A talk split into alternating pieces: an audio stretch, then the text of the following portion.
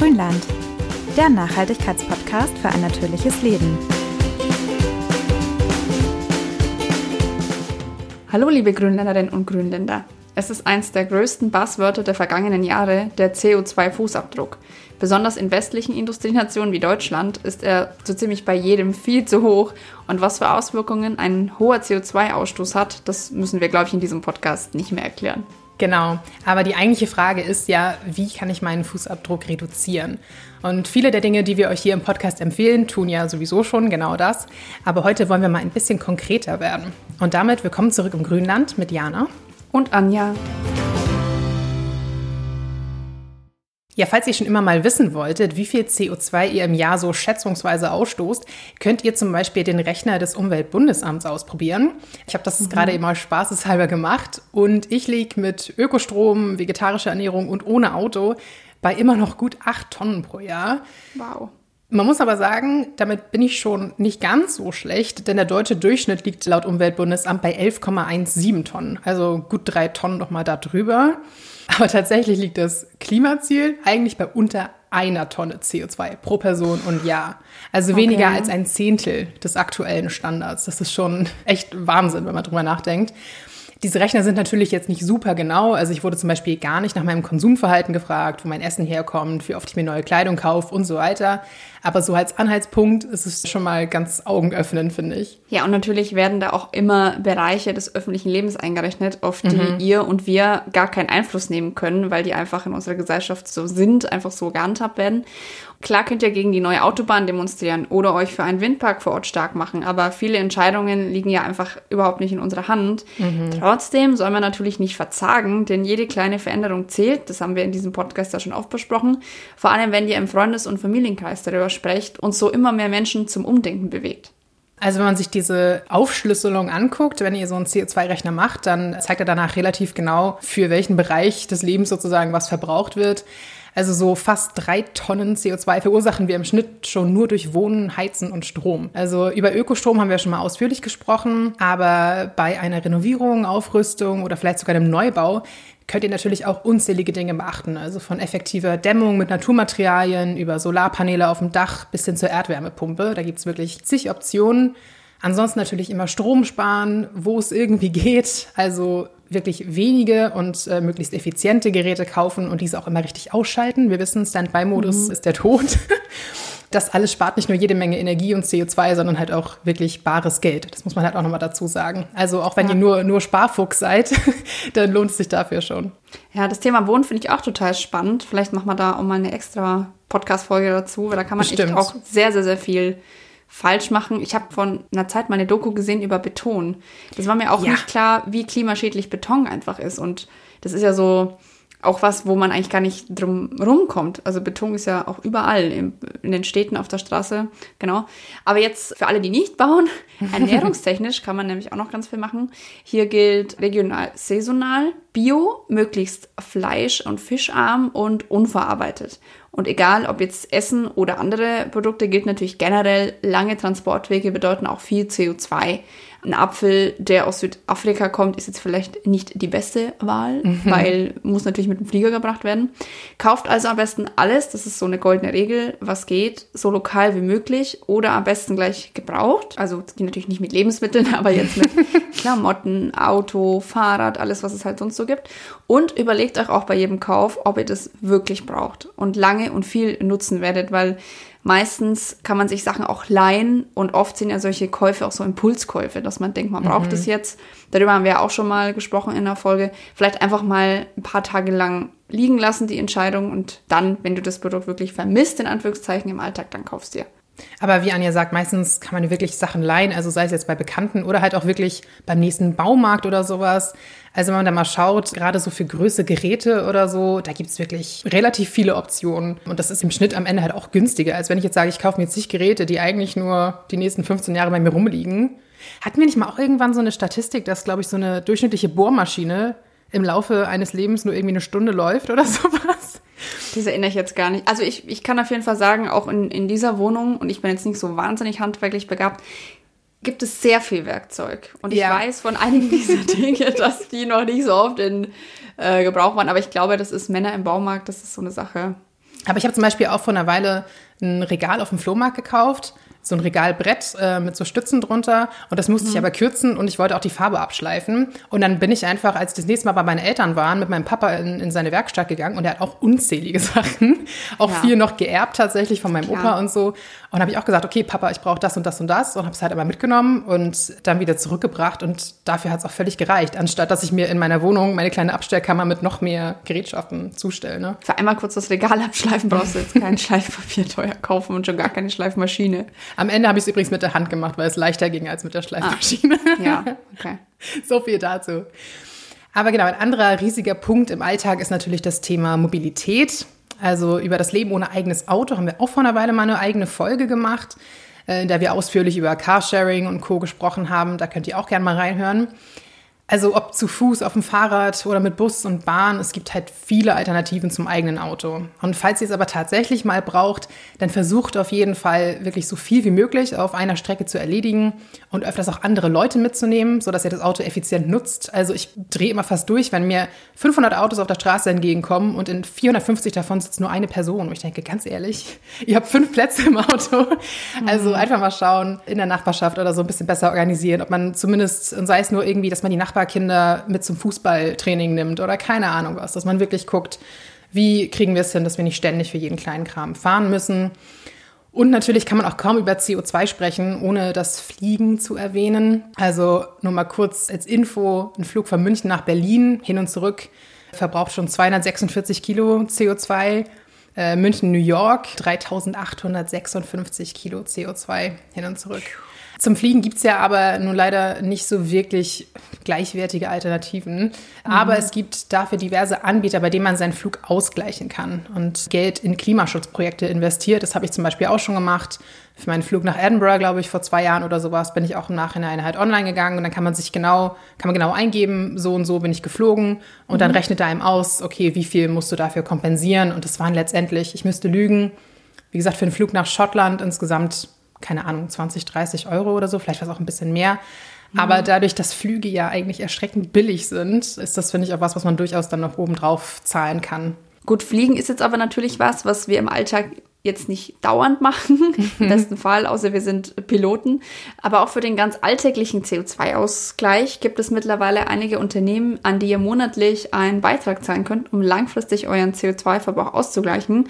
Eins dieser Unternehmen ist Team Climate und ich habe mit dem Gründer Karim Abtebaki mal persönlich gesprochen.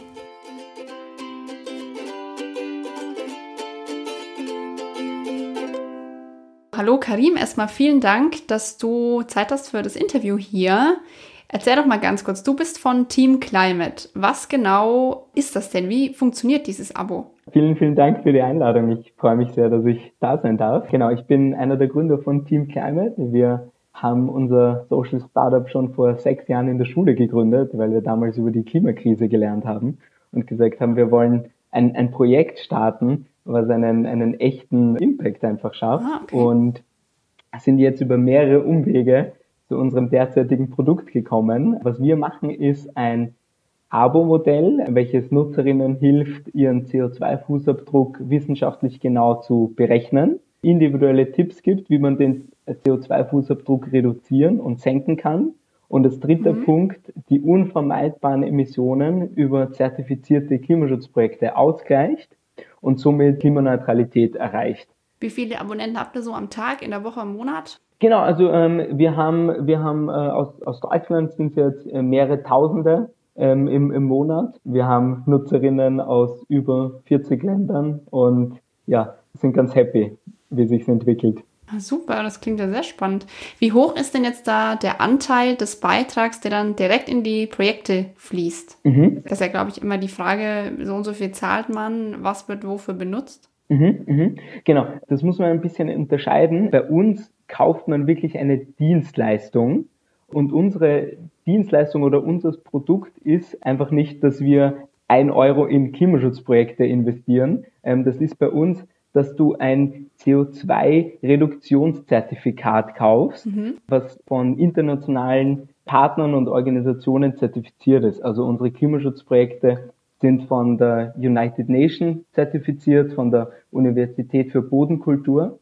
Und leider schwanken diese Preise. Wir können aber diese Preisschwankungen nicht an den Kunden weitergeben. Also da, da muss ich ein bisschen größer ausholen, ähm, um, ja, um auch die Preisschwankungen ähm, zu erklären. Einerseits wären diese Projekte ständig neu zertifiziert von den United Nations, von der Universität für Bodenkultur und man kann oft mit demselben Beitrag einfach nicht mehr denselben positiven Impact haben, weil auf einmal eine Trockenzone mhm. in äh, oder oder oder eine, eine, eine Trockenzeit in Peru ist und dadurch quasi mehr Geld notwendig ist, um den Regenwald zu schützen. Das ist jetzt nur mal ein ganz simples Beispiel. Noch dazu, dass man schwankende Wechselkurse haben.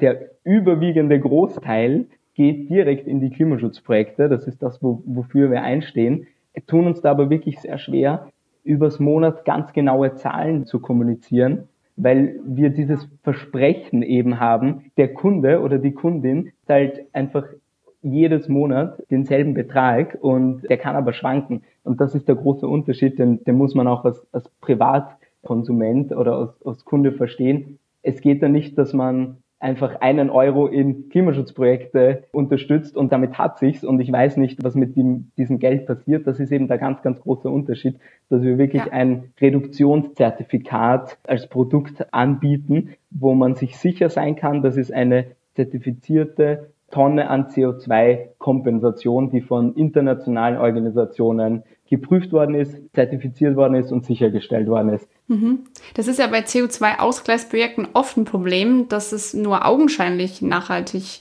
ist. Das heißt, ihr garantiert, dass es auch wirklich langfristig etwas bringt durch Zertifikate. Gibt es da vielleicht noch andere Möglichkeiten, wie ihr das garantieren könnt?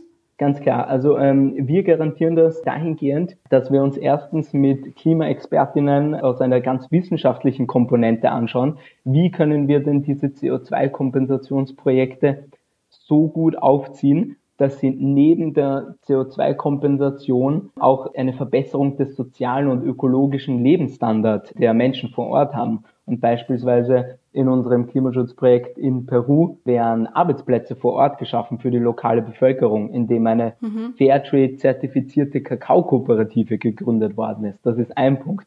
Der zweite Punkt in unserem Klimaschutzprojekt in Bangladesch, wo wir sauberes Trinkwasser zur Verfügung stellen, können auf einmal Kinder in die Schule gehen, weil sie nicht mehr kilometerweit sauberes Trinkwasser sammeln müssen, sondern sie mit einem Device unterstützt werden, der von der Weltgesundheitsorganisation als eines von acht äh, offiziellen Tools zur Wasserdesinfektion freigegeben worden ist. Also neben dieser CO2-Kompensationskomponente mhm. haben wir auch einen ganz starken soziale und ökologische Komponente in unseren Projekten und wir haben da eben einen, einen Rat an Klimaexpertinnen aufgestellt, mit denen wir gemeinsam Klimaschutzprojekte auswählen und uns wirklich ein ganz holistisches Bild machen und, und, und uns anschauen, sind die unabhängig zertifiziert? Welche Komponenten checken die denn alles? der soziale Lebensstandard, die Biodiversität, all diese Sachen. Das heißt, ihr sammelt nicht einfach das Geld und schickt es in Organisationen und verfolgt es nicht weiter und hofft, dass es ankommt, sondern ihr unterstützt eher so Kleinprojekte, also diese vielbeschwörte Hilfe zur Selbsthilfe. Genau, genau, genau, das, das machen wir. Also wir, wir, wir geben nicht das Geld weiter und, und machen die Augen zu und sagen, hey, ähm, alles, all, alles ist gut ähm, und, und jetzt wissen wir nicht mehr, was, was mit dem Geld passiert und das ist nicht nachverfolgbar oder so. Mhm. Es ist genau das Gegenteil ja, das hat uns selber einfach, einfach sehr schockiert, dass es solche, ich formuliere das jetzt abwertend, es gibt aber viele gute und positive Programme auch, aber äh, einfach so, pflanzt da einen Baum und du weißt nie wieder, was mit diesem Baum passiert. Mhm. Das ist genau das Gegenteil, was wir machen. Jeder unserer Kundinnen kann das ganz transparent und live den Impact nachvollziehen, den wir in unseren Klimaschutzprojekten haben. Okay. Also das funktioniert so, dass da ein Universitätsteam von der Universität für Bodenkultur jedes Jahr nach Bangladesch fliegt und äh, oder oder ja leider leider noch fliegt, äh, sonst sonst ist es, ist es schwer schwer zu erreichen und sich wirklich anschaut, welchen Impact wurde denn erzielt. Da, da lade ich jeden Nutzer ein, sich das bei uns auf der Website einzusehen, bevor er oder sie ein Abo abschließt. Gibt es denn auch Kunden, die ihr ablehnt? Also zum Beispiel sehr klimaschädliche Unternehmen? Genau, genau. Also eines unserer Gründe, warum mein Mitgründer, der Christoph und ich dieses Unternehmen gegründet haben. Ich habe schon ganz kurz angeteasert. Das war aus einem Schulprojekt, weil wir einfach gesehen haben, die Klimakrise ist so ein großes Problem und wir wollen einfach Menschen und Unternehmen helfen, die schon nachhaltig sind, noch nachhaltiger zu werden. Mhm. Und jetzt äh, waren in den letzten Jahren ein paar spannende Anfragen dabei von einem Kreuzfahrtschiff beispielsweise, von mhm. einem Steakhouse, von einem Privatjet. Und da haben wir uns einfach gesagt, okay, das fällt in die Kategorie des Greenwashings hinein. Das Klingt so, ja, absolut. Das wäre jetzt auch ja. mein erstes Stichwort gewesen. Genau, und, und, und wir haben wirklich gesagt, okay, da, damit können wir uns persönlich nicht identifizieren, da, mhm. damit, äh, das, das wollen wir einfach nicht machen, auch wenn man es vielleicht aus dieser ein bisschen egoistischen Perspektive eines Unternehmens betrachtet. Das war natürlich auch schwer, ja. weil im Endeffekt müssen wir auch einfach Umsatz machen und es ist Umsatz, der reingekommen wäre. Aber wir haben uns dann ganz aktiv ähm, entschieden, solche Kunden abzulehnen, weil wir wirklich dieses Bild aus berechnen, reduzieren und erst dann diese unvermeidbaren Emissionen ausgleichen, das verfolgen wir. Mhm.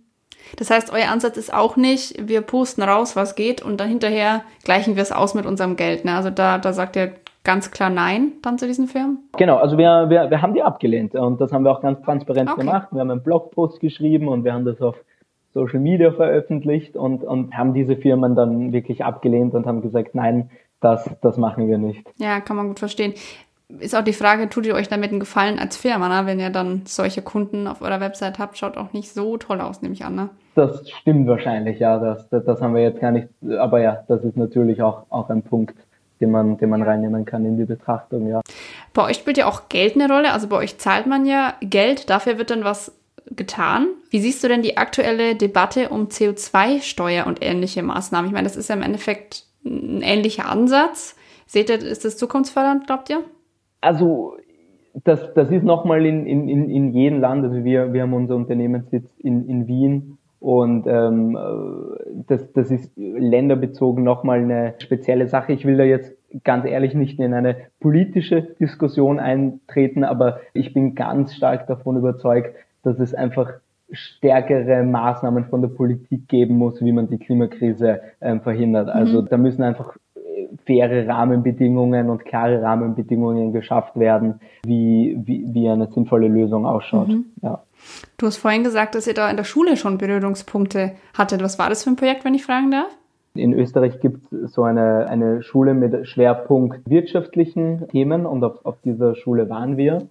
Und wir haben einfach im Unterricht ein Projekt gestartet, das nicht äh, realisierbar sein musste. Also wir hatten einfach nur die Aufgabe, äh, macht doch einfach ein Projekt und schreibt mal da einen, einen, ein Konzept dazu. Und wir haben uns dann gedacht, okay, wenn wir das schon machen müssen, ja, dann wollen wir doch gleich einen positiven Impact haben und, und, und schauen, dass wir, dass wir da mit unserem Projekt wirklich einen, einen, einen positiven Impact auf, auf die Umwelt und unsere Welt machen. Mhm. Und das war dann wirklich der Startpunkt, das war im Jahr 2015, da hat noch niemand wirklich über die Klimakrise und über die Klimathematik ausführlich geredet und es gab noch keine tollen Organisationen wie Fridays for Future. Mhm. Es war dann wirklich so, dass wir gesagt haben, okay, wir helfen jetzt mal nachhaltigen Unternehmen noch nachhaltiger zu werden und berechnen den CO2-Fußabdruck und helfen denen zu reduzieren. Ähm, einige Kunden konnten da einige tausende Tonnen CO2 reduzieren, okay. indem wir bestimmte Maßnahmen und Tipps gegeben haben, wie sie ihre Wertschöpfungskette umstrukturieren. Das heißt, es war ja schon Vorarbeit eigentlich für das, was ihr jetzt macht, ne? Genau, das war Vorarbeit für das, was wir jetzt machen, ja. Ist ja witzig, wie es manchmal geht, ne? Ja, genau. Also Jana und mir geht's oft so, dass wir für den Podcast irgendwas recherchieren, nachschauen und das geht sofort in unser Leben über. Habt ihr da echt so ein Bewusstsein dafür im Alltag? Oh Gott, das braucht jetzt so viel CO2, wenn ich einkaufen gehe und wenn ich daheim im Auto fahre. Ist das im Kopf so? Rechnet man dann automatisch immer gleich so alles in CO2 um? Schon viel, doch. Also ja. dadurch, dadurch, dass wir auch so tiefe tiefen Einblick, sage ich jetzt einmal, haben, äh, reden wir auch als Team in der Mittagspause oft, oft drüber, ähm, welche Tätigkeiten denn jetzt welchen CO2-Ausstoß haben. Ja, auf jeden Fall. Was ist so das Schlimmste? Habt ihr schon irgendwas geändert, wo ihr sagt, okay, das können wir jetzt nicht mehr vereinbaren, damit können wir jetzt nicht mehr leben? Ja. Das Schlimmste ist ganz klar von einem persönlichen CO2-Fußabdruck die Mobilität und da im Speziellen das Fliegen. Mhm. Ähm, also wirklich ein Langstreckenflug quasi macht die persönliche CO2-Bilanz schon, schon, schon kaputt. Ja. Und ähm, also wir im, im Team fliegen, sage ich jetzt einmal, sehr, sehr wenig. Also alle unsere Business-Termine selbst, also wir, wie gesagt, wir sitzen in Wien, ähm, wenn wir irgendwo einen Termin haben in München, Berlin, Frankfurt, bin ich alle schon mal mit, mit dem Flixbus oder mit, mit, mit, mit der Bahn, mit dem Zug gefahren und fliegen schauen wir wirklich, dass wir drastisch reduzieren. Hast du noch zwei Tipps? Was, was sind noch so Sachen, die man vermeiden sollte für seinen persönlichen CO2-Abdruck?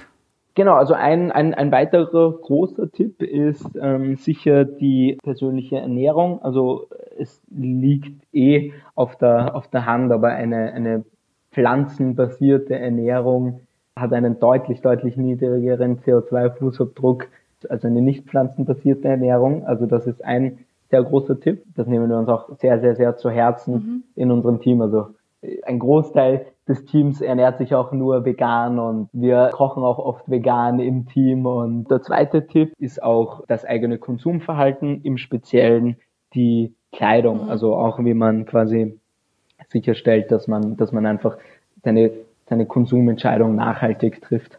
Und sozusagen, um den Bogen zu spannen, alles, was sich jetzt nicht aktiv vermeiden lässt, dafür ist dann Team Climate sozusagen gut. Ganz genau, ganz genau. Also das ist, das ist unser Produkt. Wir bieten Nutzerinnen an, dass sie ihren CO2-Fußabdruck mit uns berechnen. Mhm. Wir helfen ihnen, ihren CO2-Fußabdruck zu reduzieren und zu vermeiden. Also wir haben da einen Algorithmus geschrieben, der erkennt, wie jeder Nutzer lebt und gibt ihm ganz individuelle Tipps, was man denn machen kann, um seinen CO2-Fußabdruck zu senken. Und wie du gesagt hast, um dann den Bogen zu spannen, alles, was man nicht reduzieren und vermeiden kann, dafür dient dann Team Climate als Kompensationsmodell, dass man eben seine unvermeidbaren Emissionen ausgleicht. Ja, super. Alle Infos, wie das genau funktioniert, was es tatsächlich kostet, das findet man ja bei euch auf der Website. Genau. Dann ja, vielen Dank für das Interview auf jeden Fall. Hast du noch irgendwas, was du sagen möchtest? Vielen Dank. Also na, natürlich auch an, an jeden Hörer und Hörerin, wenn es irgendwelche Fragen gibt. Wie gesagt, also eines unserer größten Werte ist, ist Transparenz und wenn irgendjemand eine, eine Frage zu einem bestimmten Thema hat, soll er uns einfach eine E-Mail schreiben oder auf Instagram schreiben. Wir sind happy, jede Frage zu beantworten. Super. Dann danke, Karim, für dein Interview und den schönen Tag noch. Cool, vielen, vielen Dank. Ihr interessiert euch für einen naturverbundenen Lebensstil? Dann schaut doch mal unsere Zeitschriften an. In der Landidee, Landapotheke, Landidee Altes Wissen und vielen anderen Heften zeigen wir euch jede Menge einfache Tipps und Anregungen zum Selbermachen, mit denen ihr euren Alltag Stück für Stück umweltfreundlicher gestalten könnt und euch selbst jede Menge Gutes tut.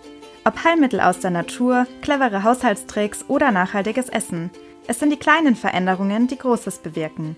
Alle Hefte findet ihr unter landidee.info. Ja, auch nochmal vielen Dank von mir, Karim, für das Interview. Genau, wir verlinken euch natürlich die Website von Team Climate in den Show Notes und ihr könnt natürlich auch selbst mal schauen. Das ist jetzt eine unserer Empfehlungen quasi, aber es gibt wirklich verschiedene mhm. Anbieter. Nur ganz wichtig ist, es wird ja auch immer mal wieder kontrovers diskutiert, äh, wie sinnvoll so ein CO2-Ausgleich überhaupt ist und so und ob das nicht nur so ein bisschen, ne, Effekthascherei ist und so weiter. Also wirklich wichtig ist, dass ihr da halt auch auf Gütesiegel und Zertifizierung achtet. Gibt zum Beispiel den Goldstandard, der halt wirklich sicherstellen soll, dass bestimmte Kriterien bei der Kompensation eingehalten werden. Also wichtig ist da zum Beispiel, dass die Klimaschutzmaßnahmen zusätzlich sind. Also das heißt, ohne diese CO2-Kompensation hätte es diese Maßnahme wahrscheinlich nicht gegeben. Und nicht einfach nur, wie es ja auch in Deutschland gerne gemacht wird, ja, wir machen ein Aufforstungsprojekt, äh, das aber eh stattgefunden hätte, aber jetzt lassen wir das mhm. irgendwelche Leute finanzieren, die sich halt gut fühlen wollen und dafür ein kleines Zertifikat bekommen. Ansonsten gibt es auch unabhängige Kontrollen, die die Projekte regelmäßig überprüfen. Also schaut da einfach ein bisschen, dass ihr da auf was Gutes setzt äh, und dass diese Kompensationsanbieter auch wirklich transparent sind, genau veröffentlichen, wohin das Geld dann fließt und wie genau die Kompensation berechnet wird und so weiter. Also es sind ja letztendlich nur ein paar Euro im Monat, die man da zahlt normalerweise. Das ist ja jetzt nicht sonst wie viel, aber trotzdem sollte man darauf achten, wo man auch nur diese kleine Summe Geld hingibt. Greenwashing ist real. Ja, ja. Greenwashing ist real, ja. So ist es. Und jetzt, zum Abschluss, wie immer, oder seit einiger Zeit immer, unser Grünfutter. Jana, was hast du? Ich habe eine NDR-Doku. Also, wenn, ah, wenn irgendjemand okay. Anja und mich kennt, dann wisst ihr, dass wir gerne NDR-Dokus gucken. Ich guckte schon immer gerne welche, aber seit ich jemanden kenne, nämlich dich, der aus dem Norden kommt und der nichts lieber mag als den NDR, also von allen Fernsehsendern auf dieser Welt, gucke ich noch mehr NDR-Dokus. Ich weiß nicht warum. Ist, die oh. haben einfach ein gutes Programm. So, das stimmt. Das lassen wir mal so im Raum stehen. Aber genau, da habe ich jetzt eine ganz interessante Doku geguckt aus dieser Reihe 45 Minuten. Und die hieß Sandstrand um jeden Preis. Ein Rohstoff wird knapp. Ich weiß nicht, ob ihr euch schon mal mit dem Thema Sand beschäftigt habt. Für mich kam das tatsächlich zum allerersten Mal überhaupt in mein Bewusstsein vor ein paar Monaten, als das ZDF-Magazin Royal dazu mal einen größeren Beitrag gemacht hat. Stimmt, ähm, stimmt, den habe ich auch. Mhm. Ja, also ja, der habe ich auch gesehen. Das hat mich so geplättet. Also Sand ist halt wirklich der, ich glaube, zweitwichtigste Rohstoff der Welt und es spricht fast niemand darüber. Alle sprechen über Erdöl und Wasser und Gold und keine Ahnung was und niemand spricht über Sand.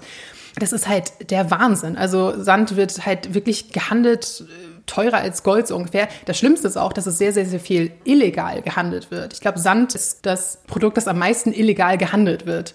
Also mehr noch als Diamanten und Drogen und keine Ahnung was alles. Oh. Sand wird halt an ganz vielen Stellen wirklich illegal abgebaut und dann, ja, an den nächstbestbietenden, keine Ahnung, verscherbelt. Und in dieser NDR-Doku ging es halt vor allem natürlich um, um Sandaufspülung und so weiter im ja, Nord-Ostsee-Bereich. Und das zum Beispiel eine Insel wie Sylt, also der wird ja jedes Jahr, ich glaube von Oktober bis März oder sowas, wird da quasi konstant Sand aufgespült, um diese Insel zu erhalten sozusagen. Mhm. Da fließen Millionen von Steuergeldern jedes Jahr rein. Das haben wir auch gar nicht zu entscheiden. Das gilt halt als Küstenschutz, weil Sylt ja sozusagen als vorgelagerte Insel auch die, die Nordseeküste schützt. Dieser Sand kommt natürlich nicht von irgendwo her, sondern aus dem Meer. Da geht es zum einen darum, dass das sehr, wie soll man sagen, also Sylt ist halt sehr privilegiert, ne, weil das ja auch ein sehr spezielles Klientel ist, das da hinfährt. Und da wird halt sehr viel investiert. Bei anderen Inseln oder Küstenabschnitten wird dagegen halt sehr wenig investiert. Also da ist schon eine große Ungerechtigkeit. Und natürlich geht es auch darum, was man auf dem Meeresboden anrichtet, wenn man ständig unfassbare Mengen Sand da rausholt. Also da gehen sie in dieser Doku auch sehr drauf ein, was das halt vor allem für die Tierwelt da unten bedeutet. Also alles, was mhm. da bei so einer riesigen Baggeraktion rausgeholt wird, ist erstmal meistens tot. Vor allem ist es auch so, dass die Gebiete, die halt langfristig so beackert wurden, auch einfach sehr, sehr lange Zeit keinen richtigen Lebensraum mehr bieten für Tiere. Also dass da viel, viel weniger Fischlarven zum Beispiel schlüpfen und all solche Sachen. Also Klar. Das ist erstmal schon eine riesige Sache und bei uns, ich meine, in dem Fall wird zumindest bei uns in Deutschland abgebaut, um in Deutschland selbst auch irgendwie wieder an anderer Stelle was aufzubauen. Mhm. Aber es wird halt auch Sand um die ganze Welt verschifft. Man denkt immer so, ja, wir haben ja Sand ohne Ende in den Wüsten. Nee, so ist es aber nicht, denn den Wüstensand kann man halt vor allem für Bauprojekte nicht benutzen, weil der halt viel zu fein geschliffen ist durch den Wind, wie auch immer. Durch den Wind einfach, ja. Und mhm. man kann ihn ja auch nicht, nicht einfach verpflanzen. Der ist ja auch völlig anders zusammengesetzt. Das auch, genau, auf jeden Fall. Und so weiter, ne? Auf jeden Fall für die unfassbaren Mengen, die halt jedes Jahr in der Bauindustrie vor allem gebraucht werden, wird halt Meeressand genutzt. Ich fand es eine wahnsinnig spannende Doku, die verlinken wir euch auf jeden Fall mal in den Show Notes, auch den Beitrag vom ZDF-Magazin Royal. Der war noch ein bisschen internationaler ausgerichtet, aber die waren auf jeden Fall beide sehr spannend und erschreckend. Ich war, ich, ich war ja seit einigen Jahren regelmäßig äh, nach oder auf Sardinien, sagt man ja bei uns. Auf, ich fahre auf Sardinien? ich reise auf Sardinien. Ist ja egal. Ihr wisst, was ich meine. Deutsche Sprache, Schwedisch Sprache. Und da ist es seit einigen Jahren verboten, Sand mitzunehmen. Ja. Ich meine, jeder hat doch irgendwann mal zu Hause so ein Einmachglas mit Sand aufgestellt aus diversen Urlauben. Auf Sardinien ist das tatsächlich verboten. Also Sand dort mitzunehmen wird tatsächlich geahndet, also und auch mit relativ hohen Strafen belegt, ja. wenn du erwischt wirst. Auf Sylt ist zum Beispiel auch verboten, Sandbogen zu bauen. Da kannst du, glaube ich, bis zu 10.000 Euro Strafe zahlen, wenn du am Sylter Strand eine Sandburg baust. Weil du das Ökosystem damit. Ja, weil du halt hast, tiefe Löcher buddelst teilweise oder sowas und dadurch Ach, dann wieder das begünstigt, dass halt noch mehr Sand weggespült wird und so. Wahnsinn. Also baut niemals in Sylt am Strand eine Sandburg. Nur mal als, als Vorsichtsmaßnahme. Auch wieder so ein bisschen passend dazu ist mein Grünfutter. Und zwar habe ich gerade so ein totales Fable für Instagram-Accounts, die die Schönheit unserer Erde anpreisen. Da habe ich drei Stück Eins ist Earth Focus. Das ist ein Account, glaube, von einem Fotografen, glaube ich, James Lloyd Cole. Mhm. Eigentlich ist es nur eine Sammlung von Fotos, aber ich kriege halt immer im Feed angezeigt und bleibt da oft hängen, weil das so schöne Fotos einfach sind. Das ist der Account, den du mir neulich auch geschickt hast, ne? Genau, von ganz verschiedenen Bildern, die mir persönlich auch oftmals ein bisschen Angst machen. ich mir denke, okay, möchte ich wirklich von einer Riesenkrake von hinten umarmt werden? Ich weiß nicht, aber es ist, hm. ja, also es ist wirklich Beeindruckend. wahnsinnig schön anzuschauen. Dann gibt es noch eine, die hat sogar einen Haken. Der Account heißt einfach Earth. Mhm. Und zwar sind die spezialisiert auf Wallpaper fürs Handy. Oh. Also man kann quasi die Bilder screenshotten und hat dann wunderschöne Naturaufnahmen als Hintergrund. Also da gibt es von der Wüste über Kanada, über Geysire, alles Mögliche. Das sind halt einfach on-point Naturaufnahmen, die mhm. ich echt immer wieder wahnsinnig bewundernswert finde. Und noch eine, da geht es mir ums Meer, deswegen komme ich da jetzt gerade drauf, oh. wegen Sand. Und die heißt Oceans Nation. Explore the Wonders of Our Oceans. Also ich habe ja eh, ich, ich weiß nicht, wie es dir geht, Jana, aber bei mir schwingt da immer so ein bisschen Anxiety mit, wenn ich mir so Bilder aus dem Meer angucke. Was die Dimension angeht, was die Tiere angeht, die da unten irgendwie das ist so ein Bisschen Eins dieser Dinge, die ich am allerfaszinierendsten finde, sind die Ozeane und trotzdem finde ich sie gleichzeitig am allergruseligsten. Ja. Geht mir auch so. Also hier sind halt auch ganz viele Bilder, wo man einfach nur von weit gefilmt halt Fische unter Wasser sieht mit Menschen oder, oder Wale oder sowas, wo man halt auch mal sieht, wie, wie groß das alles ist. Also wie groß mhm. kann, kann ein Sardellenschwarm werden oder wie groß ist ein Blauwal und solche Sachen ja. im Verhältnis zu Menschen. Ich liebe solche Fotos. Das macht irgendwie also mit mir macht das irgendwas. Ich sehe da irgendwie, wie klein wir einfach sind und wie viel wir uns auf dieser Erde einfach rausnehmen und erlauben, obwohl wir eigentlich ja, Teil des Ökosystems sind, es mhm. aber irgendwie nicht wahrhaben wollen. Und was ich schon oft gehört habe, dass halt oft Astronauten sagen, dass sie die Erde ganz anders wahrnehmen, wenn sie sie dann mal aus dem All sehen. Ja, wie, wie winzig das eigentlich ist, ne, im Vergleich ja, zu, wie zum winzig Universum. Das ist, mhm. genau. Und bei und diesen Fotos geht es mir ähnlich. Ja, wie schön das einfach alles ist und wieso wir das alles tun sollten, was wir tun sollten ja. in Bezug auf Umweltschutz. Das ist auch ein schönes Schlusswort. Für heute, ja. dann machen wir an dieser Stelle auch mal Schluss und hören uns dann aber wieder in zwei Wochen. Bis dann, macht's gut. Ciao.